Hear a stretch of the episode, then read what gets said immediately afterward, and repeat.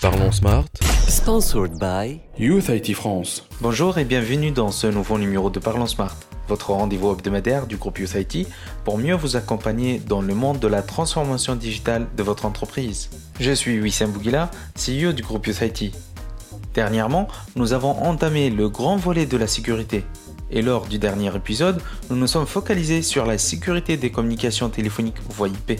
On vous a donné quelques conseils pour mieux sécuriser vos appels au sein de l'entreprise et avec vos collaborateurs externes grâce bien évidemment au cryptage de votre communication avec les protocoles recommandés. Dans cet épisode, nous allons vous donner encore quelques conseils pour que vous ayez l'esprit tranquille sur le fait que personne n'est en train de vous espionner ou qui essaie de compromettre votre sécurité voie IP. Primo, pensez à mettre en place l'authentification sécurisée pour vos protocoles de signalisation d'appel.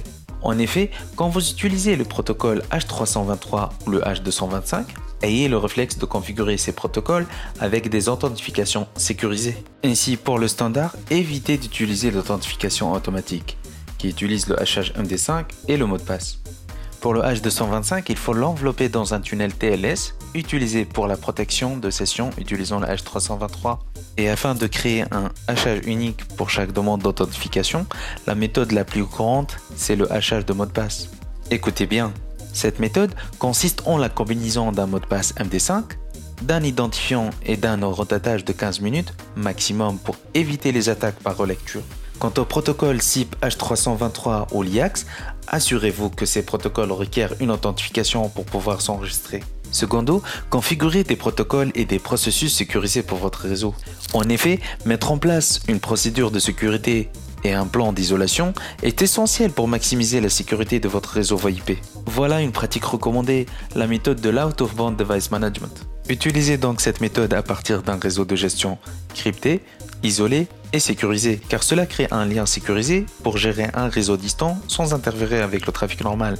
Il est aussi important de disposer d'un logiciel de gestion VoIP pour enregistrer tous les événements ou activités critiques à auditer régulièrement. Parmi les autres pratiques recommandées pour la gestion des protocoles, nous allons citer donc un serveur de HCP en non disponibilité, l'utilisation de SSL v3, TLSV1 non autosigné, abandonner immédiatement les connexions avec certificat SSL incorrect, expiré ou autosigné, désactiver les options de détection automatique pour tous les portiers externes et finalement, placez votre réseau derrière un firewall et autorisez uniquement les IP ou les terminaux connus avec des règles bien explicites. S'il est impossible de résoudre tous les problèmes de sécurité et que certaines choses sont inévitables, eh ben, grâce à la mise en place d'une checklist, un plan de meilleures pratiques et procédures de sécurité VoIP, vous pouvez tout anticiper avec succès et sans impacter votre communication professionnelle. Et pour terminer, je tiens à vous rappeler que les solutions Grand Stream de chez YouthIT respectent tous les standards de sécurité et sont constamment mises à jour.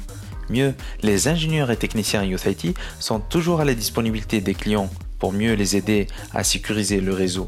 Pour mieux connaître les solutions sans licence du constructeur américain GrandStream ainsi que YouthIT, je vous invite à consulter le site grandstream.tn. Rendez-vous la semaine prochaine pour vous donner d'autres conseils pratiques, pour vous accompagner dans votre transformation digitale et vous donner des nouvelles astuces. Parlons Smart. Sponsored by Youth IT France.